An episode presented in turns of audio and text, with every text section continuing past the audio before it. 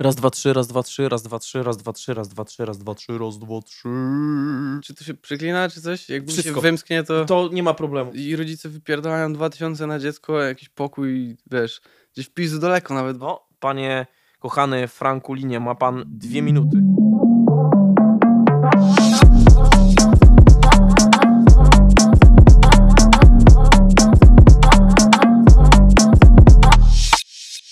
Jesteś jesieniarą? I czy jestem jesieniarą? No. Zawsze jak się kończy, to, to myślę, że nie. A jak się zaczyna, to myślę, że tak. Więc jakby jest, są zdania podzielane w mojej głowie, ale na przykład wolę tworzyć jesienią niż, niż latem, bo jak jest za gorąco, to też nie, nie umiem funkcjonować za bardzo. Jestem z lipca w ogóle, co jest paradoksem. Myślę, że jestem e, semi-jesieniarą. Semi jesieniara, Semi stary. jesieniara, To no. jest, to jest określenie, które biorę od ciebie. Tak. Podoba mi się. No, jestem semi-jesieniarą. Rozumiem. Jestem za, a nawet przeciw, cytując wielkiego Polaka. Jestem za tak, tak. Dokładnie. Wiesz, twój, taki entourage jesienny to mi pasuje do ciebie. Tak? No bo twoja twórczość jest taka nostalgiczna, emocjonalna. Y, Może dlatego, że powstała w jesień. To, co teraz wychodzi, to wszystko było jesienią. Znaczy, w sumie większość tych rzeczy. To jest taka sporna sprawa, bo. No bo wiesz, jak jest, że w lato niby jest się szczęśliwym Mhm. i. No, w sensie, no tak w cudzysłowie oczywiście, że jest się szczęśliwym i gdzieś tam y, to słońce późno zachodzi i ma się cały dzień na wszystko. Więcej witaminy D. Wi- więcej witaminy D, no ale gdzieś tam wolę, na przykład jak widzę już słońce, to wolę sobie wyjść gdzieś na zewnątrz i y, nawet zrobić sobie jakąś prewkę, y, jakieś piosenki albo coś ponucić do telefonu, a, a wygodniej mi wrócić, jak już jest ciemniej trochę na chatę i zacząć na przykład coś tworzyć albo coś napisać, nie? A jak przychodzi jesień właśnie, to, to gdzieś tam y, sobie już spaceruję w słuchaweczkach, bo w lato staram się w ogóle tego nie robić i gdzieś tam sobie spaceruję w tych słuchawkach i, i, i nachodzą mnie takie właśnie myśli, że kurde, może bym zrobił taki numer, nie? Że taki bardziej może nostalgiczny i przychodzę na chatę i po prostu już wiem mniej więcej, co chcę zrobić i no i te piosenki, co teraz wychodziły, to no, w większości powstawały właśnie w tamtym roku, gdzieś tak wrzesień. Od września zacząłem je robić, nie? Nie obrażę się, jak ktoś mnie nazwie jesieniarą, nie ma problemu, mogę, wezmę to na klatę. Se, nawet- semi jesieniarą. Semi jesieniarą, tak. I nawet się ucieszę. Bo ja mam takie wrażenie, że farba, którą ty nam malujesz swoje obrazy, że Mhm. tak tutaj już polecę w taką, w taką alegorię bardzo rozbudowaną, No, no. mm, mam nadzieję, że mi ją wybaczysz, to jest jednak smutek. No. Że to jest główna emocja, z której czerpiesz. Bo Mhm. jest dużo takiego smutku czuć w twojej muze. Oczywiście takiego Mhm, pozytywnego mam na myśli, Mhm. nie dołującego. To jest taki smutek pełen zadumy, pełen jakiegoś, jakichś rozważań, jakiegoś, Mhm, mhm. ja bym powiedział, jakiejś tęsknoty. Wiesz co, no ja mam tak, że na co dzień raczej jestem szczęśliwym człowiekiem i gdzieś tam wolę się uśmiechać niż być smutny. I gdzieś te emocje już jeżeli, no bo wiadomo, że się te gorsze chwile i te lepsze i gdzieś te gorsze jest mi łatwiej umiejscowić po prostu w tej muzyce, którą robię, nie? Zrobię coś smutnego i takiego nostalgicznego i akurat miałem właśnie w tamtym roku takie wydarzenia, które mnie gdzieś tam nakierowały na to wyrzucanie tego smutku z siebie. Po prostu taka terapia to była też dla mnie. No i łatwiej mi się robi smutne rzeczy niż takie weselsze. Weselsze mi się fajnie robi z kimś, nie? Jak, jak jestem z kimś, to, to super. To nawet lepiej mi się robi wesołe rzeczy niż smutne, bo, no bo wtedy jest vibe, masz, wiesz, dwie osoby, czy nawet trzy, czy cztery, czy nie, nieważne. No i macie, wiesz, jakby wspólny przelot i nie wyobrażam sobie robić smutnych rzeczy siedząc tam z czterema moimi kumplami gdzieś w pokoju, nie? Bo raczej staramy się gdzieś tam nawzajem pozytywną ener- energią zarażać, aniżeli tą smutniejszą. A jak jestem sam, no to już mam tak, dobra, może jest, może fajnie by było zrobić coś smutnego i tak, y, że może mi będzie lepiej, nie? Rozumiem. Dobra, zaczniemy.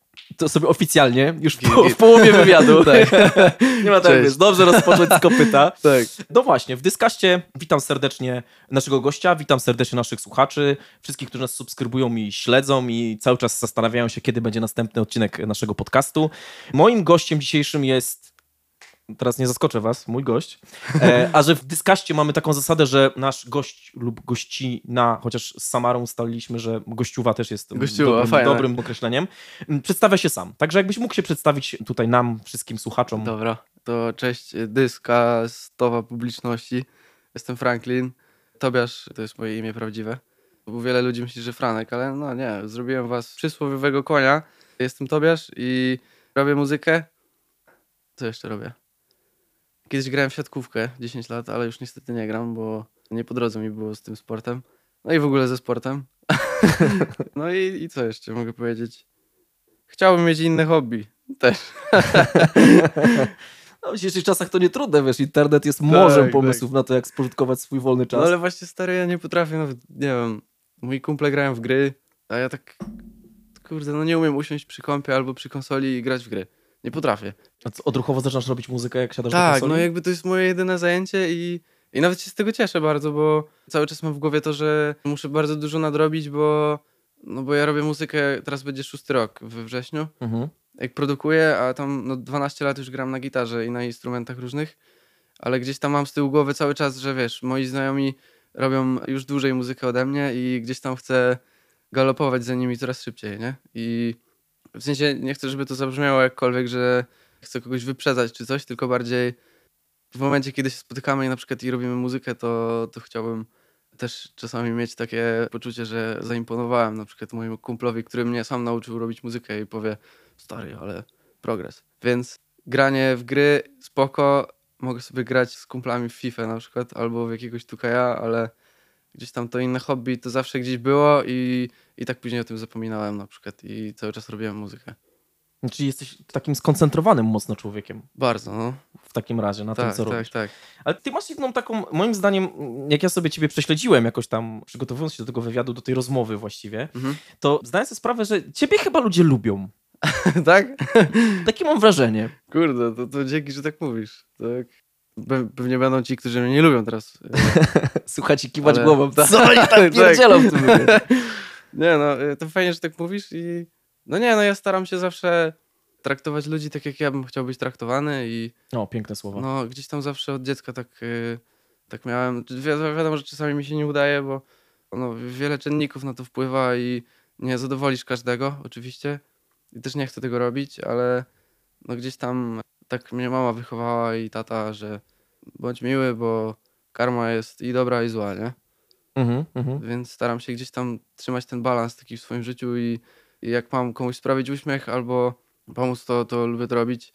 Więc y, dzięki, że tak mówisz w takim razie. Wiesz, ja tu wywnioskowałem po pierwsze z tego, jak funkcjonujesz w social mediach i tego, jaki odzew jest na to, co robisz i co wrzucasz, a po drugie, no, ty masz bardzo fajną kolekcję gościnek różnego rodzaju. Tak, tak. Bo to naprawdę jakby to są ciekawe postaci, mm, bo No. i Szczyl, i Ketchup, y, no i z Michałem Aniołem robiłeś Tak, i, tak, i z tak. Więc jakby tutaj dużo, dużo fajnych współprac, współprac, nie wiem, czy można tak powiedzieć, chyba nie można tak powiedzieć. No, chyba można. Dobra, niech No. będzie współprac, słuchaj, Semi Jesieniara, Tak, współprac. To jest dzisiaj wymyślałem swój własny Słuchajcie, język. jesteśmy postmodernistami językowymi, język jest po to, żeby nim się bawić Tak. i my tworzymy nowe słowa. To jest dysjęzyk, stary. O, piękne. Widzisz, bardzo No. dobrze, poeci nam są tutaj potrzebni. Gdzie podzieli się ci prawdziwi poeci? No siedzą tutaj właśnie przede mną. Tak, I to dużo ciekawych współprac. Na... Kurwa, to współprac. słowo, tak. Tak, to słowo, ja nie wiem. To, To ja, to- ja stary miałem tak z tym, Mhm. miałem taki problem z żyrandolem, że jak ktoś mówi żyrandol, to ja mam wrażenie, że to nie jest polskie słowo w ogóle. W sensie jakby mieszkając w Anglii, Mhm. miałem czasami takie akcje, że nie gadałem po polsku na przykład przez 5 miesięcy, w ogóle, nie? No wiadomo, że z rodzicami pogadałem, ale to jest takie bardzo naturalne, bo od dziecka się znamy, więc w sensie od dziecka się znam. No i ten, i czasami jak obsługiwałem jakiegoś polskiego klienta i on mi coś powiedział po polsku, to gdzieś tam ten język słyszałem tak jakby, wiesz, jako bardziej jako widz. Nie wiem, czy umiesz sobie to wyobrazić. Ja, ja chyba nadążam, nadążam. Tak, że jakby zacząłem słyszeć bardziej te słowa jako mega dziwne, niż skupiać się na znaczeniu ich, nie? Czyli wiem, tam żyrandol albo wiem, karnisz na przykład, nie? Mhm, że mhm. jakby co to ma wspólnego z czymś, co ci trzyma żaluzję. Co sprawdzimy to być może po naszej rozmowie, ale No. ja bym dał sobie rękę uciąć, że oba te słowa pewnie są, mają swój źródło słów Tak, w języku indziej. francuskim Tak, albo tak, czymś tak. takim. Więc jakby... Żyrandol. tak, tak. Dokładnie, to tak jak sam. Miejscowość Żyrardów doczytałem, że jest właśnie od imienia G- Gérard z Tak? języka francuskiego, tak. I Okej. stąd jest ta nazwa, więc Ty, ty może żyrandol jest żyrardowa. możliwe, że słuchaj, to ma jakieś konotacje. W każdym razie nawiązałeś dużo ciekawych współprac. Jakbyś Mhm. zechciał opowiedzieć, która z nich była e, najgorsza? Najgorsza? Nie, Eee, żartuję, nie, nie, nie, A już, już leciałem. w To. Już. Nie, ale jak ty postrzegasz po czasie, nie? I po tym wszystkim, jak Mhm. to wszystko już wypłynęło, były te wszystkie boomy, te achy, ochy. Była tam współpraca właśnie z, przy okazji kawałka 1.8L, który żeście zrobili cover ze Szczylem zresztą. Jak to w ogóle doszło do tej współpracy? O, może skupmy się na Szczylu. Yy, na szczylu to, to jest całkiem w sensie to dla mnie jest ciekawa historia. Może dla was i dla ciebie nie będzie, ale opowiem ją i tak. Na przekór hejterom. Pozdrawiamy hejterów. tak. Ze Szczylem, słuchaj, była taka akcja, że jest jeden taki artysta i on poprosił mnie, czy ja zrobię beat do jego piosenki i poszliśmy do studia i ja zrobiłem beat do tego numeru i on tam śpiewał. No i było tak, myślę, że z tydzień przed premierą wysyła mi master tej piosenki i mówi, i, i, i wiesz, ja tak słucham tej, tego, tego masteru i tam leci jego zwrotka, refren i nagle wchodzi jakiś taki bardzo niski głos na drugą zwrotkę, nie? I sobie myślę, kto to jest? Nawet na masterze nie ma napisane kto to nawet, nie? I sobie myślę, dobra, nie wiem o co chodzi, ale fajne. No i dałem akcept, no i ta piosenka wyszła i jak wyszła to, to właśnie zobaczyłem kto to i było napisane Szczyl. No i sobie myślę, kurde, ciekawe, sprawdzę kto to jest.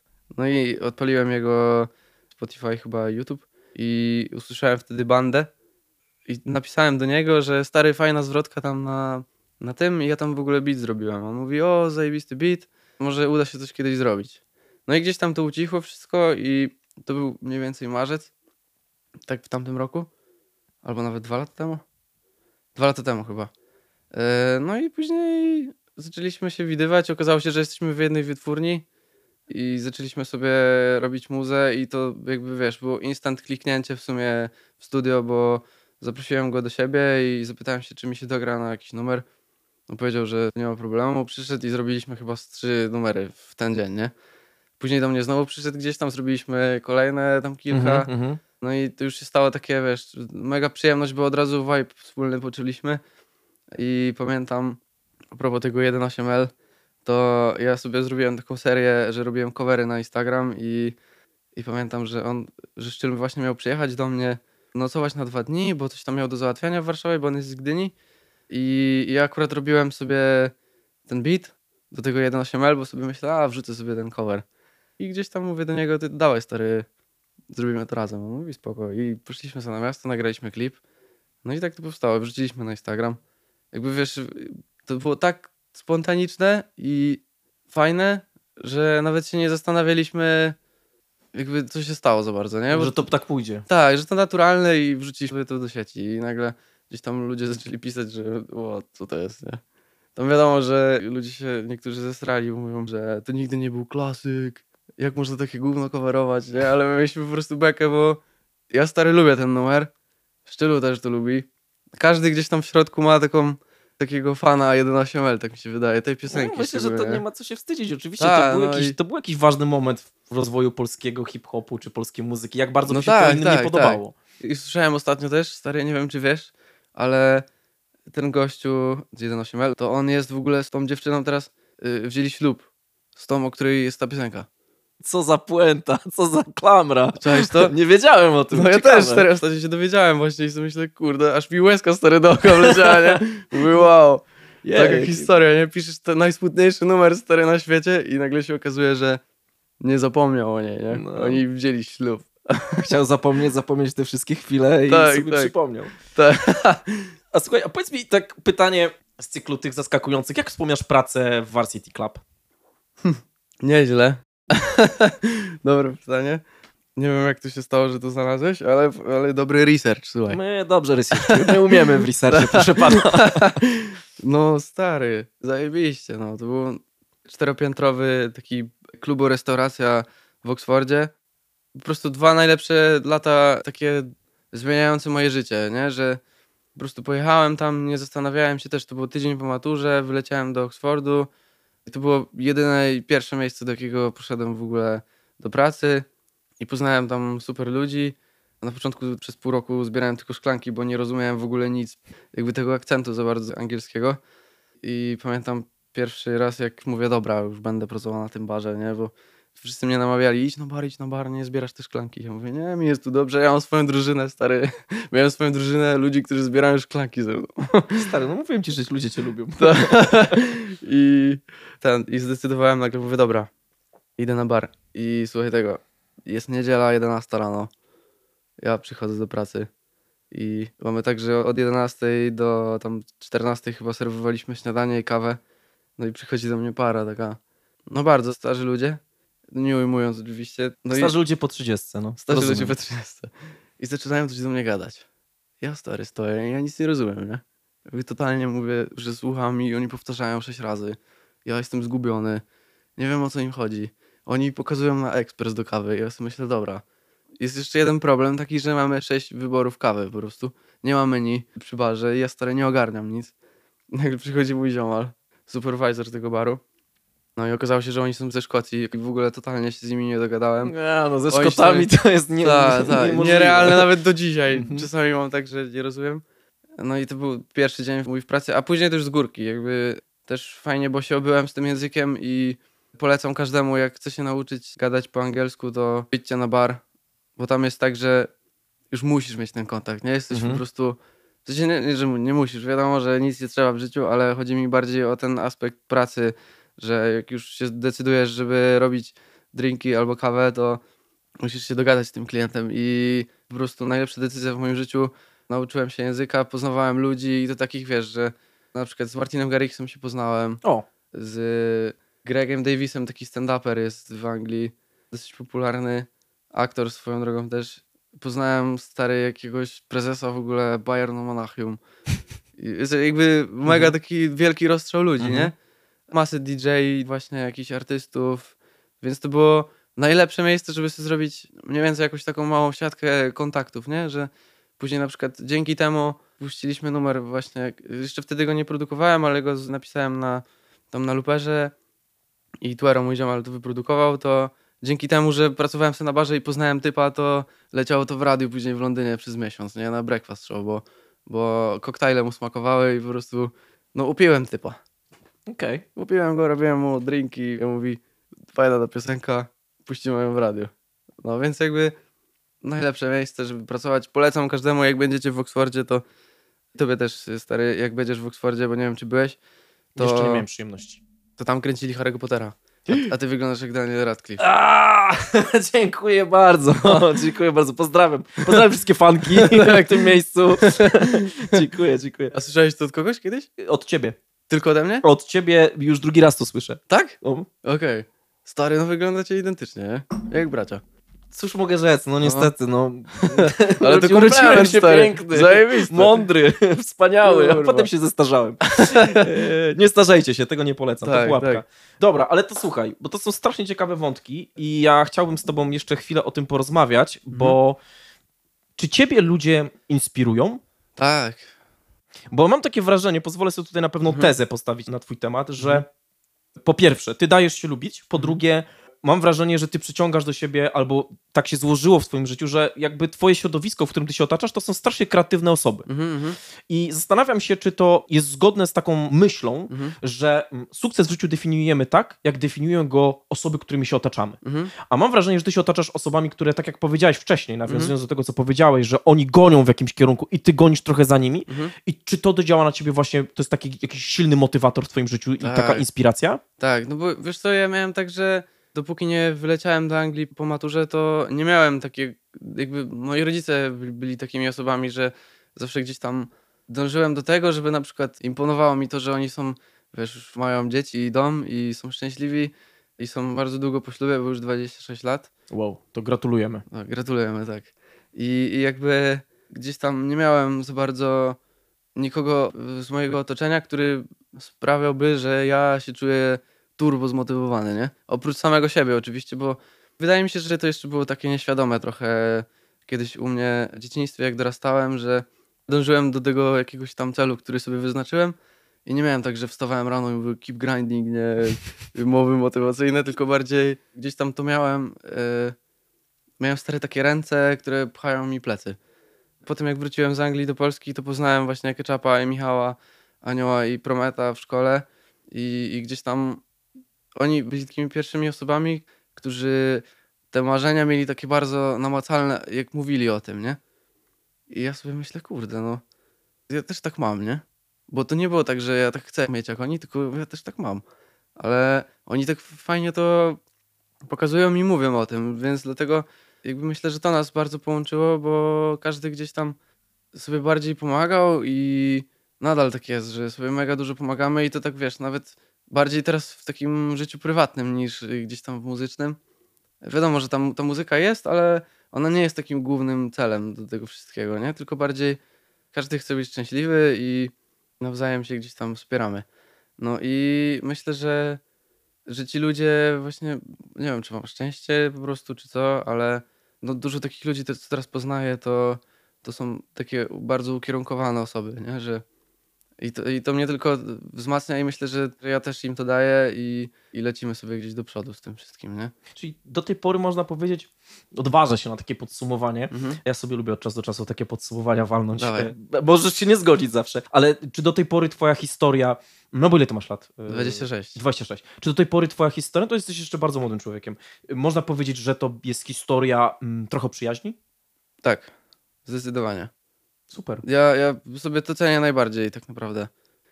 Że ja poznaję ludzi, bo dużo ludzi też poznaję tak na co dzień, nie? I z Kacperczykami na przykład się też tak poznaliśmy, że nie połączyła nas muza, tylko po prostu samo to, że mamy wspólny vibe i, i sobie gdzieś e, śmigamy i mam te same poczucie humoru, nie? Więc jakby nie zamykam się na przyjaźnie i, i lubię gdzieś tam poznawać nowych ludzi i dawać im to, co ja bym chciał dostać od kogoś, nie? Więc do, dobre podsumowanie. Dobra. O, widzisz, kurde, umiem, umiemy wystarczy, tak. umiemy podsumowania. Tak. A proszę pana, czym było No Genre Discrimination? O kurde, nieźle. Stary, to jest najlepszy podcast, na jaki byłem w życiu. Dziękuję, bardzo, bardzo nam miło. tak. To, było, to był taki label, w, w cudzysłowie, bo był tam taki gościu, translator, Adam Gunn, z którym mieszkałem swoją drogą w, przez rok. I był tam Tuero i był jeszcze chyba Aker. I to był taka, taki kolektyw DJ-ski. Pozdrawiamy wszystkich po kolei. Nie powtórzę tak. ksywek, tak. ale pozdrawiamy. Tak, nikt nie zrozumiał oczywiście.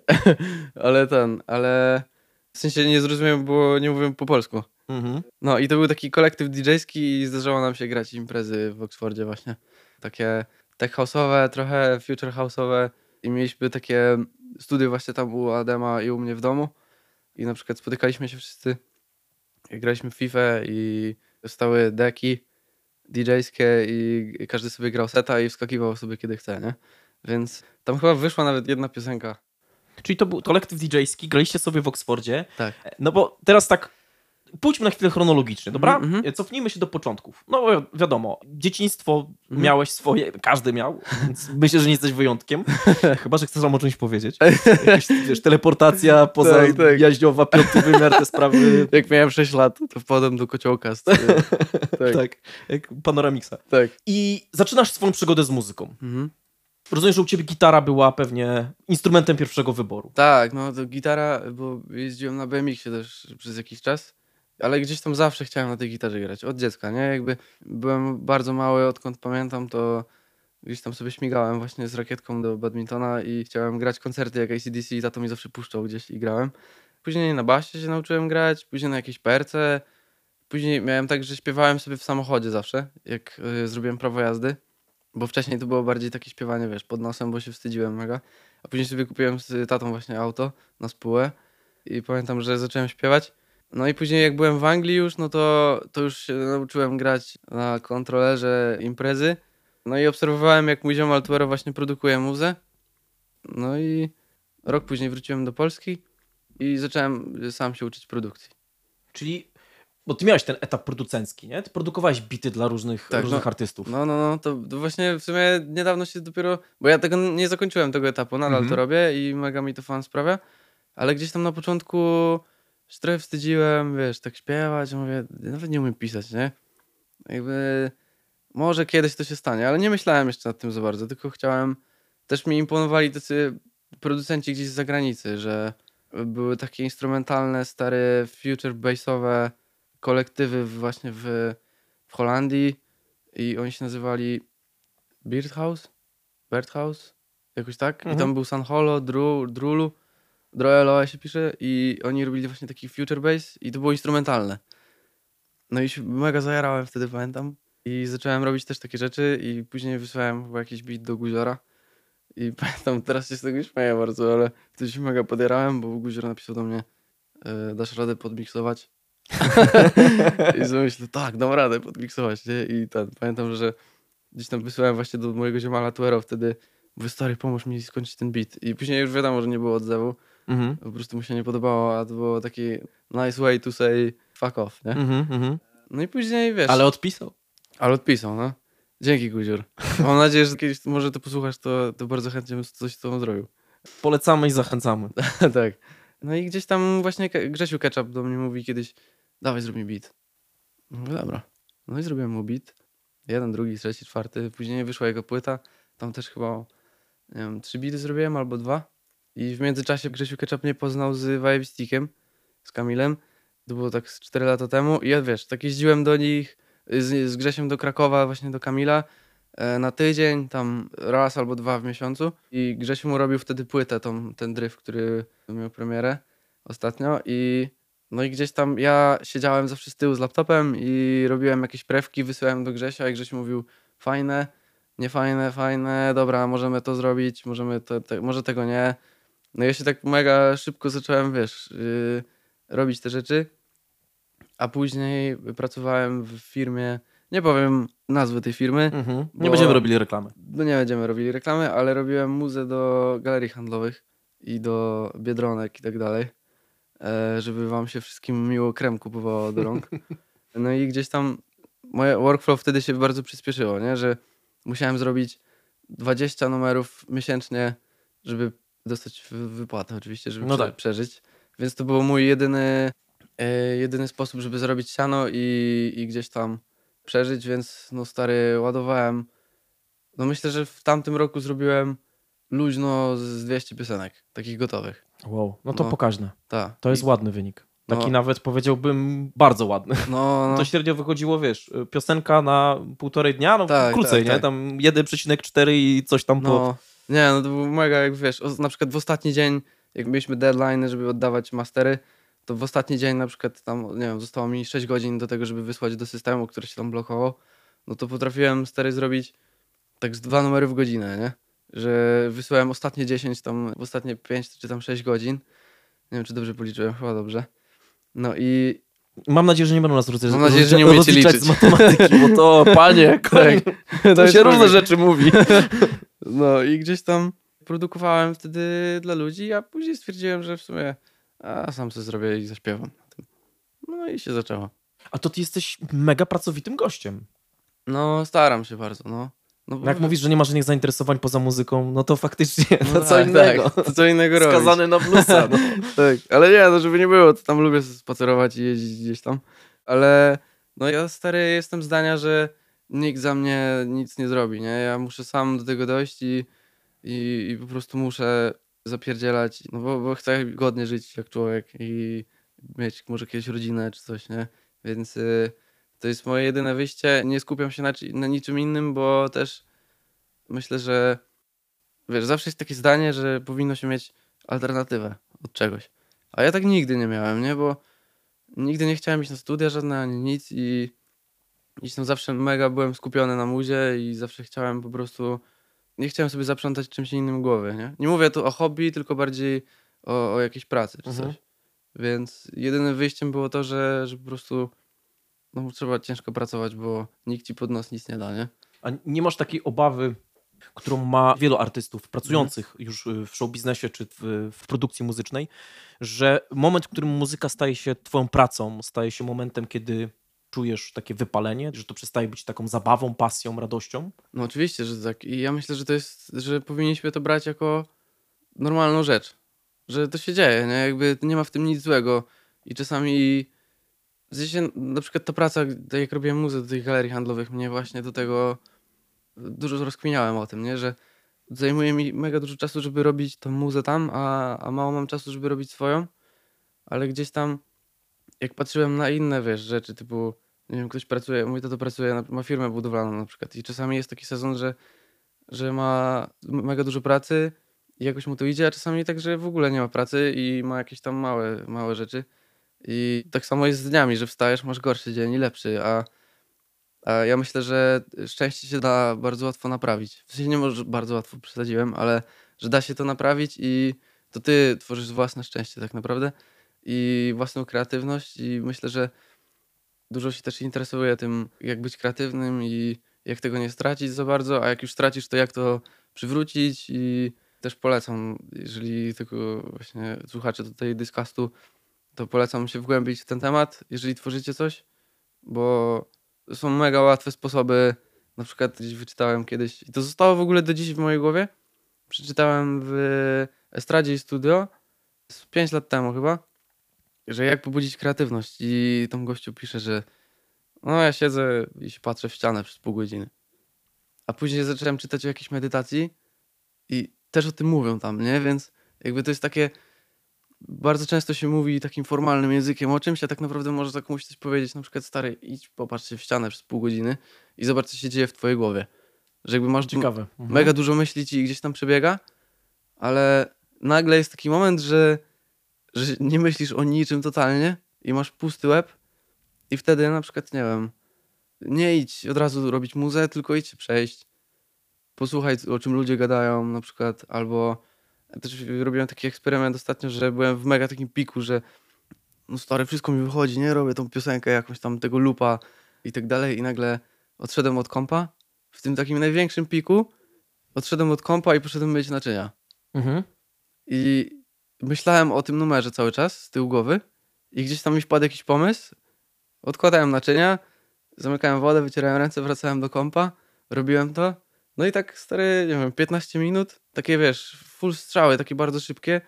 Odchodzę i nie wiem, idę zrobić pranie, wracam i jakby jak bardzo absurdalnie to brzmi, to na mnie to działa. Zdążyłeś posprzątać dom i zrobić, I kawałek. piosenkę. Rozumiem. Tak, no, więc jakby to Przyjemne jest... z pożytecznym. Tak, tak, ale to wtedy bardziej właśnie stwarza ten wyjątkowy stan, Mhm. który jest mega uzależniający, że wiesz, że jak coś tworzysz, to podoba ci się, nie? Bo to jest jakby najważniejsze tak naprawdę, a czasami masz tak, że robisz coś i nie czujesz tak bardzo takiego podekscytowania, nie? Za każdym razem i to nie będzie tak wyglądało, ale da się to podtrzymać i- jakimiś sposobami, nie? Czyli ty masz swój taki workflow wypracowany już w tym momencie. Tak, tak, tak. No, mam, y, bez tego to stary, to ja bym się poddał chyba jakiś bardzo dawno temu. Myślę, że to jest mega ważne w każdej pracy, żeby, nie wiem, czytałem też dużo o Mark Wahlberg, y, kojarzysz takiego aktora? Oczywiście. To gościu wstaje o 2.30, to już jest świr. Jakby aż tak to nie, nie, nie jestem poświrowany jak on, ale on wstaje o 2.30 rano, idzie na siłkę, je śniadanie i do czasu, kiedy jego dzieci wstaną o 7, to on już stary odpisał na wszystkie maile, był na siłowni, zjadł śniadanie, poszedł na basen, na spacer, wrócił, odwiózł dzieci do szkoły i już ma, wiesz, wszystko załatwione, wraca z tego, idzie drugi raz na siłkę, jedzie na spotkania, o 14 je obiad, jedzie po dzieci, przywozi dzieci do domu i już ma stare wolne, żeby spędzać z nimi czas od wtedy, kiedy one są w domu i spędza z nimi czas do tej 20 i wszyscy sobie idą spać. Zajebiste. No, wiesz, brzmi to na pewno dobrze, tylko myślę, że on też jakby, jak- specyfika jego pracy i jego zarobków pozwala mu też jakby No to życie wiadomo, poukładać. nie? Ale gdzieś tam, wiesz, jakby musisz do tego dojść, nie? Mhm. Więc wydaje mi się, że jeżeli chcesz żyć, żeby mieć na przykład tyle siana, to nie wiem, no, jak ktoś ma takie marzenie y, czy coś, to, to już się postaw w tej sytuacji, jakbyś to miał, nie? Bo wtedy już robisz sobie jakąś projekcję w bani i gdzieś tam się przygotowujesz do tego, żeby tak było kiedyś, nie? Tak mi się wydaje. No zresztą, nie wiem, no u mnie to działa. Ja jestem szczęśliwy z tego powodu i bez tego workflow to, to nie wiem, co bym, co bym teraz zrobił. No widać, że to musi u ciebie działać, bo chociażby widziałem cię tym roku na tym nieszczęsnym openerze. No, no. Mówię nieszczęsnym ze względu nie na artystów, którzy tam występowali, Pogodę, tylko bardziej no. na tych, którzy nie wystąpili dobra. i całą ewakuację, której byłem też częścią. Tak, nie tak. pozdrawiam organizatorów. Tak, tak. Natomiast nie będziemy skupiali się na tym wydarzeniu niefortunnym. Skupmy się na twojej obecności na openerze, bo No, no. ja nie wiem, czy w historii openera był artysta, który gościł na scenach częściej. Tak. Ty byłeś tam codziennie? Bo ja mam wrażenie, że cię codziennie widziałem w Wiesz innym co, miejscu. tak, pierwszy dzień z ketchupem grałem, Świetny koncert swoją drogą. O, ogóle. dzięki, dzięki. Świetny koncert i ze względu na Kaczapa oczywiście, ale No, też no. ze względu na twój udział i wkład. O, no i tam dzięki, też miały dzięki. premierę bombonierki. jeszcze nie. Jeszcze nie? Z ketchupem właśnie było przed premierą, Mhm. tam dwa dni chyba. O, nie pamiętam, zaraz do tego chyba gdzieś mi się to poukłada, ale z ketchupem zagrałem wtedy i mega dobrze się bawiliśmy, też super wspominam. Pojechaliśmy spać i ja wstałem na następny dzień, szczyl po mnie przyszedł do hotelu, przyszliśmy na śniadanie i były dwa dni wolnego wtedy. No, ale dostaliśmy pasa na tam 4 dni, więc poszliśmy do jego mamy, ona zrobiła nam obiad i pojechaliśmy na Openera. No i na następny dzień znowu mieliśmy wolne, ale ja miałem wywiad wtedy w, w Radiu Z chyba i musiałem tam iść i trochę nie przekalkulowałem tego i kurde, stary, biegłem ostatnie 3,5 kilometra tam, bo staliśmy w tym długim korku, którego też pewnie też byłeś biegasz. część. Tak, no nie wiem. I przyszedłem tam dosłownie, pisałem co 15 minut, żeby jeszcze 15 minut tam mi dali i pamiętam, że przybiegłem taki spocony, w tym słońcu biegłem, biłem na ten wywiad, sapałem jak, jakbym przebiegł maraton. I pamiętam, że wyszedłem stamtąd, stary, wychodzę i nagle, dobra, muszę iść na piwo. I ze szczelem idziemy na piwo i nagle coś jest nie tak, nie? Coś, jakaś taka atmosfera jest po prostu, że, że no niespokojna. No i jeżeli mówisz, że byłeś częścią tego, no to wiesz, co mi chodzi. Mhm. Poszliśmy do strefy Heinekena chyba i nagle ja patrzę, stary, a tam od wiatru stolik się przesuwa. No. I sobie myślę, what the fuck, nie? E, Ewakuacja, bla, bla, zmokliśmy, dojechaliśmy na chatę, poszliśmy spać i na następny dzień był właśnie koncert ze Szczylem i to już były premiery bombonierek. Premiera bombonierek. A, właśnie. Tak, tak. To ze Tak. Szczylem było. To mi się pokręciło. Tak. Za dużo koncertów w zbyt intensywnym czasie. tak, tak. No i tam miałem pierwszy raz w życiu tak, że wiadomo, że to jest jego publiczność i ja też chciałbym to podkreślić zawsze, że to nie były moje koncerty, bo czasami się spotykam właśnie z taką narracją, że ja coś tam y, grałem jakiś koncert. Nie, no nie ja grałem, ja byłem częścią y, tego, ale nie, to nie jest moja publiczność. No, tylko... ale też byłeś na scenie, panie No kolego. tak, no ale, no, no, ale wiesz, też... y, Ale kumam o co chodzi. No, ja nie chcę tutaj, wiesz, nikomu nic ujmować, bo no, wiadomo. No i stary, pierwszy raz miałem takie uczucie, że zobaczyłem ten widok, który widziałem jak byłem dzieckiem i grałem na tej rakietce przy koncercie ACDC i widziałem tyle ludzi, to stary, wyszedłem tam na scenę i miałem takie, o kurde, nie, o, wow. Tam było, nie wiem ile ludzi, ale Cały namiot i obrzeża. tak, no więc po horyzont i tyle, ile nie widziałem w ogóle w życiu przed sobą. No i wtedy właśnie mogłem pierwszy raz zagrać bombonierki już po premierze i powiedzieć, że ej, słuchajcie, to wyszło, bo takie grałem i tak mówiłem zawsze ludziom, że no, te piosenki nie wyszły. A później zacząłem grać te wszystkie solowe koncerty, gdzieś tam na męskich graniach i tak dalej, na offie i grałem je, grałem moje demo, które nie wyszło, wyszły tylko bombonierki, więc zajebista sprawa, polecam, jak nie macie wypuszczonych piosenek, to to jest nawet fajniejsze, żeby grać koncert. Bo- Ciekawe, ciekawe. Bo się niczego nie boisz. Oni tego nie znają, ty się możesz pomylić. Zapętlić 15 razy powtórzyć refren, aż ci się zwrotka przypomni. tak, tak, totalnie. Ja nawet miałem takie numery, że nie miałem zwrotek tam napisanych. I mówiłem do ludzi, cześć, słuchajcie, nie zdążyłem napisać zwrotki, ale możemy się pobujać. A to nie?" też jest catchy. no. To też jest fajne z drugiej strony. No, spoko, bo wiesz, taki luz, że, Mhm. że jakby totalnie oni nie oczekują nic, nie wiedzą, kim ty jesteś, ty nie wiesz, kim oni są i tak po prostu przychodzicie sobie, żeby powajbować, o co w ogóle najbardziej chodzi w chodzeniu na koncerty, żeby się dobrze bawić i gdzieś tam potańczyć i mieć dobre wspomnienia i jakiś filmik na telefonie, nie? Więc... A w ogóle jak twoje odczucia odnośnie twoich już prywatnych koncertów, tak? Odchodząc od Openera, Mhm. zagrałeś parę fajnych sztuk. Mhm.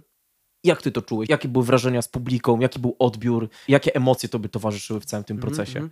No bo ty jesteś, nie ukrywajmy, no ty jesteś na początku tak naprawdę Tak, takiego strzału swojej kariery, gdzie Mhm. faktycznie zaczynasz być dostrzegany. Mhm. Już zostać dostrzeżony oczywiście, tylko to teraz rośnie, to pęcznieje, to No, ciasto no. już tam nam wyrasta, Tak, prawda? Więc, więc jak teraz ty to czujesz, że po tych wszystkich przeżyciach? Tak jak powiedziałeś, że ten Mhm. koncert tam ze Szczylem, gdzie czułeś się po prostu jak to dziecko, które No, czekało no. na ten moment, żeby Tak, stanąć przed tak. tą publiką. No i potem jedziesz sam na koncerty, grasz Mhm. swoje koncerty, już ludzie przychodzą, to Mhm. przychodzą ciebie posłuchać. No wiesz co, miałem tak, że jakby pierwszy ten solowy to, to też jest mega dziwne, ale zagrałem pierwszy solowy koncert w życiu na męskim graniu. I to jest dla mnie niepojęte Wow. do dziś. Mhm. Nie wiem jak to się stało, czy wiem jak to się stało, dzięki właśnie Rezie z Crane Agencji. Pozdrawiam. Również I- pozdrawiamy. I on jakby ogarnął te wszystkie koncerty nawet przed tym, jak wypuściłem bombonierki, więc jakby no, jestem mu wdzięczny do końca życia tak naprawdę, bo mam te doświadczenie po prostu sobie zebrałem. No ale jak wrażenia, no kurde, ciężko powiedzieć, bo czasami było taki trochę bittersweet to jest, nie? Że, że trzeba mieć z tyłu głowy to i ja myślałem, że to mam z tyłu głowy, nie? Że tak, dobra, widzę tego openera i publiczność szczyla i nagle sobie, wiesz, mówię, jadę na męskie granie do Katowic, nie? wow, ale będzie jazda, bo miałem cały czas w głowie tego openera i wychodzę i nagle nie jest tak samo, nie? No i gdzieś tam trzeba schować swoją dumę i ego, które gdzieś tam po takich koncertach mogło wzrosnąć delikatnie i sobie zdać sprawę, dlaczego i po co się tu jest, nie? Więc ja miałem tak, że ja teraz buduję swoją publiczność i swoich słuchaczy i chcę zagrać im koncert i dla siebie też przede wszystkim. Więc fajne to jest, bo wtedy właśnie to ty jesteś tą osobą na tej scenie, na którą się patrzą i możesz się w pełni skupić na tym, żeby, żeby dać im wszystko od siebie, to czego chcą, nie? A nie próbować.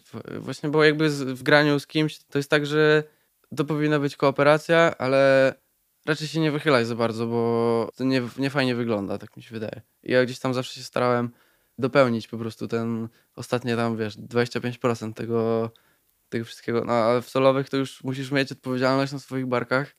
Już jak coś zepsujesz, to jest twoje. Już tam się nic, wiesz, nie, nie, nie pójdziesz sobie za kolegę i, i coś tam zawiążesz sobie buta, nie? No i jakby później było w Warszawie męskie granie i tam miałem to szczęście, ludzie niestety chyba nie mieli szczęścia, bo zaczęło padać i wszyscy się schowali do namiotu, gdzie ja grałem akurat. Więc miałem cały namiot pełny No proszę. i było mega fajnie i miałem wtedy jeszcze urodziny i, i to wspominam naprawdę zajebiście i mega się dobrze bawiłem. No a później był off, super na offie się grało, mega gorąco. Później pamiętam był, był koncert w Gdańsku w sierpniu i tam stary miałem pierwszy raz tak, że, że wyszedłem i zacząłem śpiewać bombonierki i widziałem, że ludzie śpiewają bombonierki. I ciarki mi przeszły wtedy i sobie myślałem, wow, nie? Dobra, już faktycznie ta piosenka jest w internecie nawet. To musiało być mega wrażenie. Tak, no jakby brać popłakałem wtedy. No i gdzieś tam na przykład miałem stare takie numery, że wiesz, tam nic nie wyszło i był jeden taki numer, którego też jakby ktoś śpiewał, nie? I Jedna osoba nawet.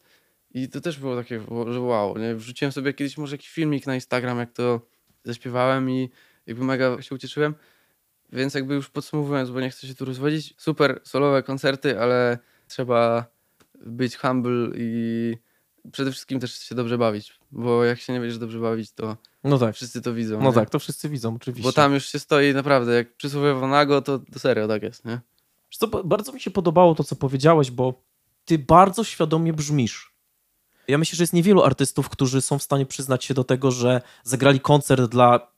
Nie wiemy, ile tam w tym namiocie się mieści Mhm. e, osób, ale myślę, że spokojnie tam było około tysiąca osób Mhm, mhm. łącznie ze wszystkim. Mhm. Plus ci, co siedzieli, bo tam jeszcze, ha, bo ty może nie wiesz, że tam była transmisja na zewnątrz na Telebimie było waszego koncertu, więc Tak? jeszcze ludzie siedzieli na trawie i oglądali O, wasz koncert, więc ja tam myślę, że tam było naprawdę grubo, e, jeżeli chodzi Czy o, o openerze mówisz? tak, o openerze No, no, no, mówię, no. czyli przejście z tego miejsca takiego, gdzie stałeś przed tą gigantyczną publicznością No, i no, nagle wróciłeś do miejsca, gdzie tej publiki było mniej, Mhm, tak mhm. jak sam mówisz. Mhm. Nadal to były bardzo fajne koncerty i Mhm. myślę, że ważne w twojej karierze Mhm. i, mm, i wielu artystów marzy, żeby zagrać No czy właśnie, męskie, tak. więc jakby Tak, e, blessed.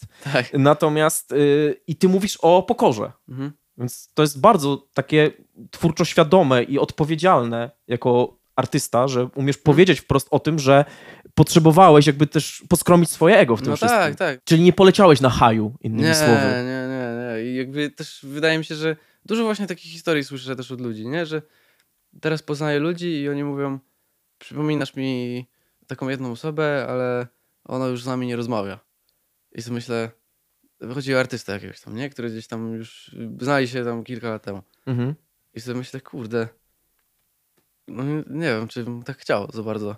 Więc ja staram się zawsze to mojego gdzieś tam schować do kieszeni i, i ludziom, którym mówię cześć teraz, to nie wyobrażam sobie im nie powiedzieć cześć tam za 5 czy 6 lat, nie? Wiesz, bo sława to jest takie wino, którym się szybko i mocno człowiek upija, ale No, no. kac po nim jest No właśnie, no jakby... przepotężny. Tak, tak, więc wolę już się przygotować, bo nie wiadomo jak to będzie, nie? Ja też nie, nie zakładam nic i staram się właśnie w tym być przede wszystkim humble, że co będzie, to będzie, ja zrobię wszystko, żeby móc, wiesz, godnie żyć i, i spełniać swoje marzenia i cele i się realizować, bo, bo bez tego to nie wiem, co bym robił. No i gdzieś tam mam także, to jest ta droga, którą widzę i, i sobie obrałem i chcę po prostu być lojalnym i szczerym wobec siebie, nie? Że nie będę się okłamywał po prostu, że wiesz, że stoję Jasne. na openerze i jest tyle ludzi i nagle jadę gdzieś indziej i jest mało i się obrażam na cały świat, nie? Bo stary, to nie o to chodzi, żeby się obrażać, tylko bardziej git, le lecimy dalej, nie? Jest jedna osoba, która śpiewa, no to trzeba teraz pokazać innym i gdzieś tam może będzie nagle tyle samo ludzi, co miał sztyl, nie? Na openerze, albo nawet więcej. Więc jakby trzeba być humble i w sensie trzeba. No ja sobie mówię teraz sam do siebie. I gdzieś tam stay true to your y, postanowienia. w myśl tego, że tutaj mamy swój własny język, którym się Tak, posługujemy, bardzo mi się to podoba. Mm, Wspomniałeś w którymś wywiadu, że pracujesz nad wizerunkiem. Mhm. Czyli to jest jednak jakaś ważna dla ciebie kwestia, twój wizerunek. Tak, tak. No. W sensie chodzi o, teraz rozmawiamy o wizerunku takim e, stylówach i tak, Tak dalej. jest, dokładnie tak. No to jest mega ważne i ja też mam zajawę z tego po prostu, bo gdzieś zawsze lubiłem na przykład jakieś ciuchy czy coś i myślę, że ostatnio Konrad Nightlud o tym mówił. Gdzieś widziałem jakiś urywek, że to jest tak naprawdę jedyne co widzimy nie? w artyście, że no spoko, widzimy klip i tak dalej i to są te rzeczy, które się zapamiętuje, nie? I później sobie mniej więcej możesz gdzieś, ludzie sobie szufladkują i wkładają gdzieś tam, no dobra, to jest ten typ, który się ubiera tak, to może zobaczę skąd ma na przykład te ciuchy czy coś tam. I gdzieś tam się kojarzy właśnie po tych wizerunkach tych ludzi. Bo teraz rozmawiamy o wizerunku, kochani, a nie o muzyce.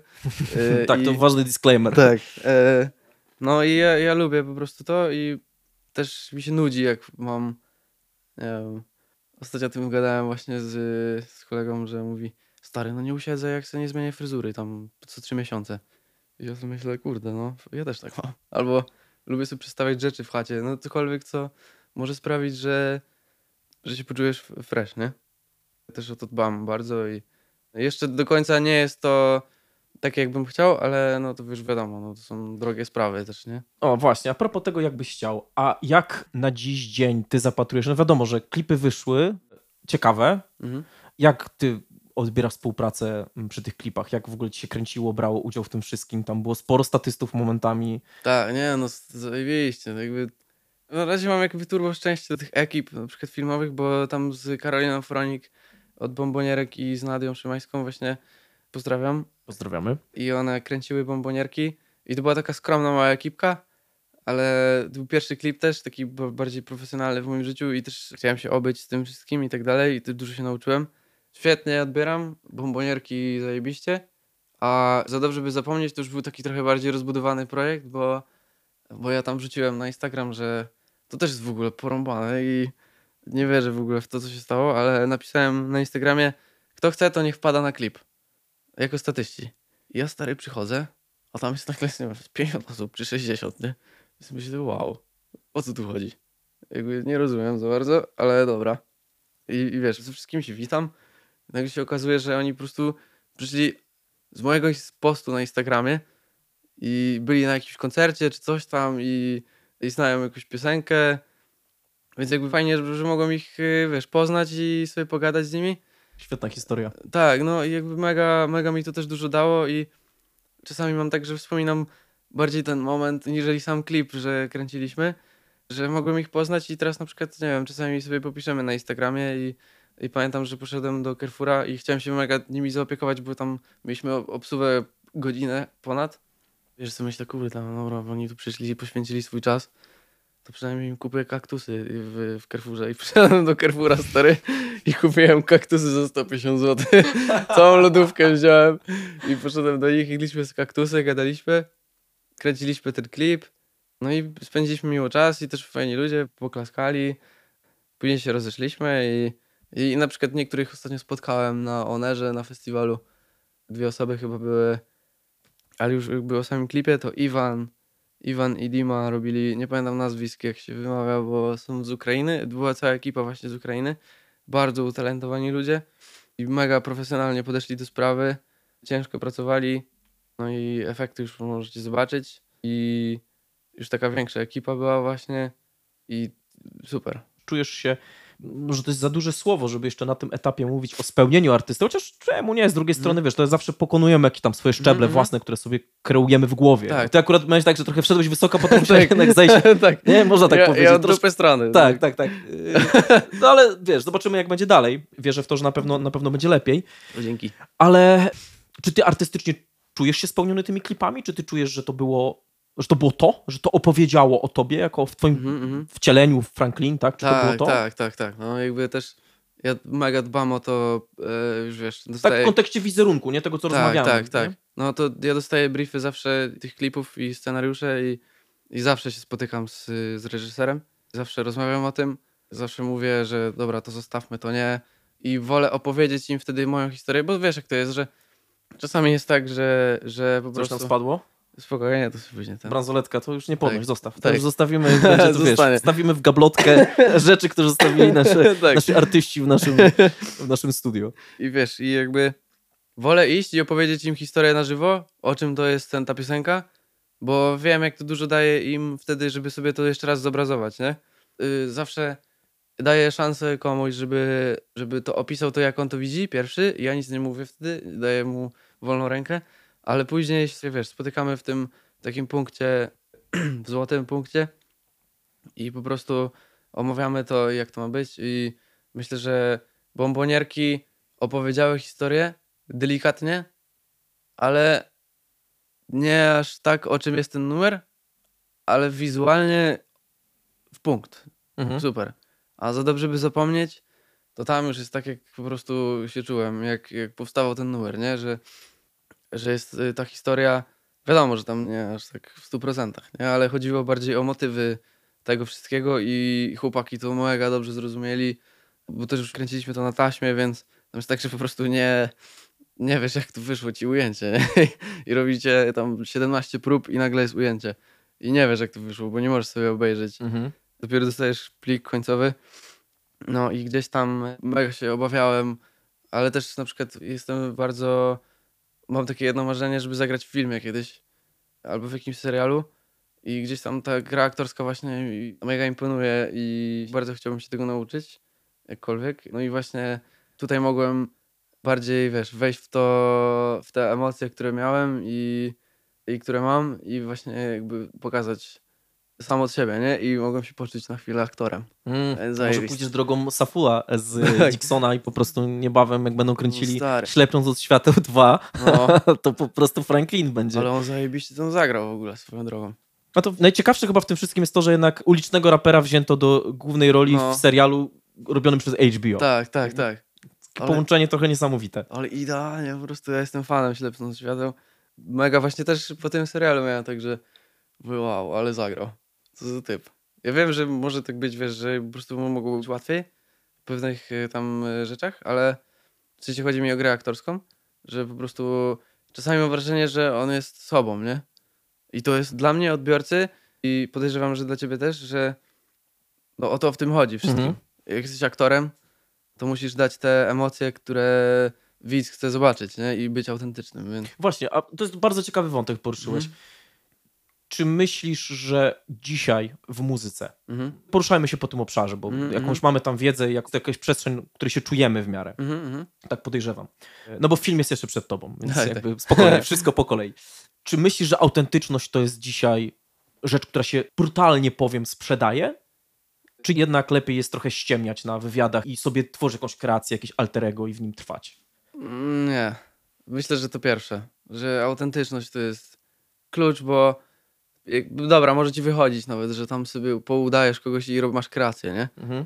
Ale przyjdzie taki dzień, że będziesz zmęczony i nagle jest takie, kurde, no, już to nie jestem ja, nie?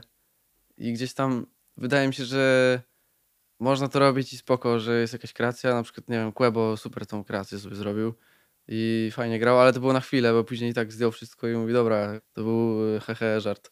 Mhm. Że teraz to poszedł na studia, z tego co widziałem. Tak, Z- tak. Hot news z dzisiaj. Tak, on maturę pisał chyba w ogóle też w tym roku we Wrocławiu. No i wydaje mi się, że żeby sobie nie uprzykrzać samemu sobie życia, to po prostu bądźcie autentycznie od początku, bo no bo później może być problem, nie? Tak mi się wydaje. Nie wiem. Ja, ja nikogo nie udaję i też nie chcę i nie widzę w tym w tym sensu za bardzo. Też sprawiasz takie wrażenie. A powiedz mi, będziemy już powoli lądowali z naszą Mhm, mhm. rozmową, ale takie pytanie w sumie, które mi przyszło na myśl, jak przeczytałem, że ty jesteś z Wrocławia. Co się stało, że porzuciłeś przepiękne miasto stu mostów i przeprowadziłeś się do Słuchaj, Warszawy? ja nie jestem z Wrocławia. Aha, No, ja tam mieszkałem. rozumiem. Jest jakiś news w ogóle w necie, że ja jestem z Wrocławia, ale to nieprawda. Ja jestem z Kamiennej Góry. Czyli widzisz, jednak nie mamy takich dobrych researchy, jak powinniśmy Nie, mieć. to po prostu- Ja wyleję tego gościa, co to sprawdzał Macie, do, macie dobre, macie dobre. E, Ja jestem z Kamiennej Góry, to jest obok Wałbrzycha, Jeleniej Góry i Karpacza. To jest y, same góry przy granicy czeskiej. To ty jesteś z pochodzenia góralem. Jest taka kwestia sporna, że y, ludzie z Zakopanego się prują, że tam Inio, idź nie, nie, nie górale, nie, nie kiwoko, nie? A to jest Dolny Śląsk, więc ludzie ze Śląska też myślą, że my jesteśmy fake Ślązakami, bo to jest połączenie górali, ludzi z Nowego Sącza, którzy przyjechali w nasze okolice i ludzi ze Śląska tak naprawdę, nie? Mhm. No wiadomo, że tam wszyscy przyjeżdżali, ale no podobno Karpacz to jest fake Zakopane. Fake zakopano, ciekawe. Więc ja się nie chcę nazywać góralem ani Ślązakiem, tylko Mhm, po prostu mhm. ja jestem stamtąd i mieszkałem we Wrocławiu też. Ty jesteś po prostu karpacz... Carpaccio. Carpaccianinem. Jestem Carpaccio. Y, I, I tak, byłem we Wrocławiu, porzuciłem miasto stu mostów, ponieważ sorry, że to powiem, ale powiem to w końcu. Dawaj. Bo już koniec, no już nie mogę tego ukrywać. Nudno było. Co ty mówisz? No, Wiesz co, teraz ci wszyscy tam wrocławianie, którzy będą słuchali naszego podcastu, teraz pomyślą. ale teraz wyleczę to wszystko. Dawaj. Było bardzo nudno, ale pod względem takim moim prywatnym, że ja tam nie miałem za bardzo co robić już bez moich kolegów. A krasnoludków nie chodziłeś, nie szukałeś? Szukałem, oczywiście. Znalazłeś wszystkie? Yy, chyba nie. No bo cały czas dokładają nowe. To... Chyba mi się nie udało. Ale no wiesz, no tam jest fajnie do czasu, nie? Że jak już chcesz się bardziej rozwijać, no to, to spoko, ale i tak musisz dojeżdżać do tej Warszawy. A ja nie miałem już moich kolegów stamtąd, który właśnie z Ketchupem i z Michałem Aniałem. Mieszkałem wtedy z Prometem. Teraz mój brat w ogóle swoją drogą mieszka z Wojtkiem Prometem. No i gdzieś tam bardzo chciałem do tej Warszawy i Wrocław jest super, jest piękny i ja zawsze lubię tam wracać i spędzać sobie czas, bo też właśnie jestem zdania tego, że to miasto jest ekstra tak na 2-3 dni, nie? Żeby sobie pojechać i po prostu powspominać, po, pospotykać się ze, z kumplami, z koleżankami i tyle, nie? A A... kłódkę zawiesiłeś na moście? Nie, właśnie, kurde. Nie, d- chyba To masz nie... po co wracać jeszcze No. tam, bracie. No, chyba tak, ale muszę mieć dziewczynę do tego. No, słuchaj, wszystko przed tobą. nie? Słuchajcie, dzie- Dziewczyny, słuchajcie. słuchajcie, Albo- wolny jestem. A, no proszę bardzo, jakie miłe oświadczenie Tak, tak. w naszym programie. No to ważne info. A jak znalazłeś Warszawę w ogóle? Jak ty się odnajdujesz teraz w tym mieście? Ja, to jest pytanie, które ja Mhm. często zadaję w rozmowach, Mhm. dlatego że raz, że my jesteśmy, mieścimy się w Warszawie, a dwa, Mhm. to miasto ma pewną swoją specyfikę, Ma, ma, ma. pewną prędkość, pewną, Mhm. jest pewnym zjawiskiem. Jak ty się odnajdujesz w tym zjawisku, którym jest Warszawa? Ja- się świetnie odnajduję. Ja myślę, że to jest najlepsze miasto, w jakim mieszkałem. Hmm. No i jakby też dużo słyszę właśnie o tym, że, że pędzi i, i że jakby ciężko odpocząć. I okej, ja się z tym zgadzam, ale ja tu nie jestem, żeby odpoczywać, nie? Tylko, tylko żeby pracować. I jak chcę odpocząć, to sobie pojadę do rodziców na wieś. Proste. I gdzieś tam nie będę się zastanawiał teraz, że wiesz, coś tam, że mnie przytłacza czy coś, yy, bo wiadomo, że przychodzą takie chwile w moim życiu i, i gdzieś tam właśnie czasami się łapię na tym, że siedzę już za długo, nie? Że jestem już za długo i już bym pojechał do domu, ale też nie mam za bardzo czasu. Ale no wiesz, mieszkam sam, mam swój space dla siebie, mam znajomych, do których mogę zawsze pójść i oni też zawsze mogą przyjść do mnie.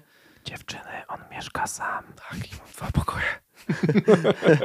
I myślę, że postawię kropkę tam, gdzie ja Mhm. jestem tu, żeby pracować, a nie żeby odpoczywać. Okej. To jest moim zdaniem bardzo, No. bardzo dobre podsumowanie tak naprawdę tego, tej całej rozprawki o, o Warszawie. Tak, tak.